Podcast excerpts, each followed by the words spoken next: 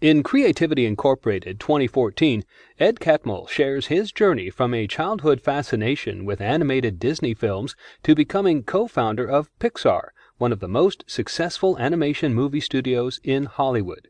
The book follows the evolution of Pixar from its beginnings in Lucasfilm to its acquisition by Steve Jobs and its eventual sale to Disney.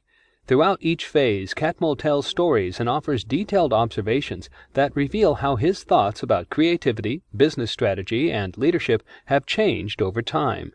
His primary focus eventually becomes how to maintain an ideal work environment that can sustain and support creative employees who consistently produce stellar, top box office results. In the 1950s, Catmull grew up one of four siblings in a middle class Mormon family in Utah. After earning undergraduate degrees in physics and computer science at the University of Utah, he continued his studies there in the computer graphics PhD program. As a student in the lab of Professor Ivan Sutherland, Catmull found himself in one of the nation's most innovative research laboratories for computer graphics. Catmull's lab mates would later go on to found or help create groundbreaking software such as Netscape and Adobe. This experience in Sutherland's lab was highly influential for Catmull's understanding of what it takes to create a collaborative environment where smart people can achieve brilliant things.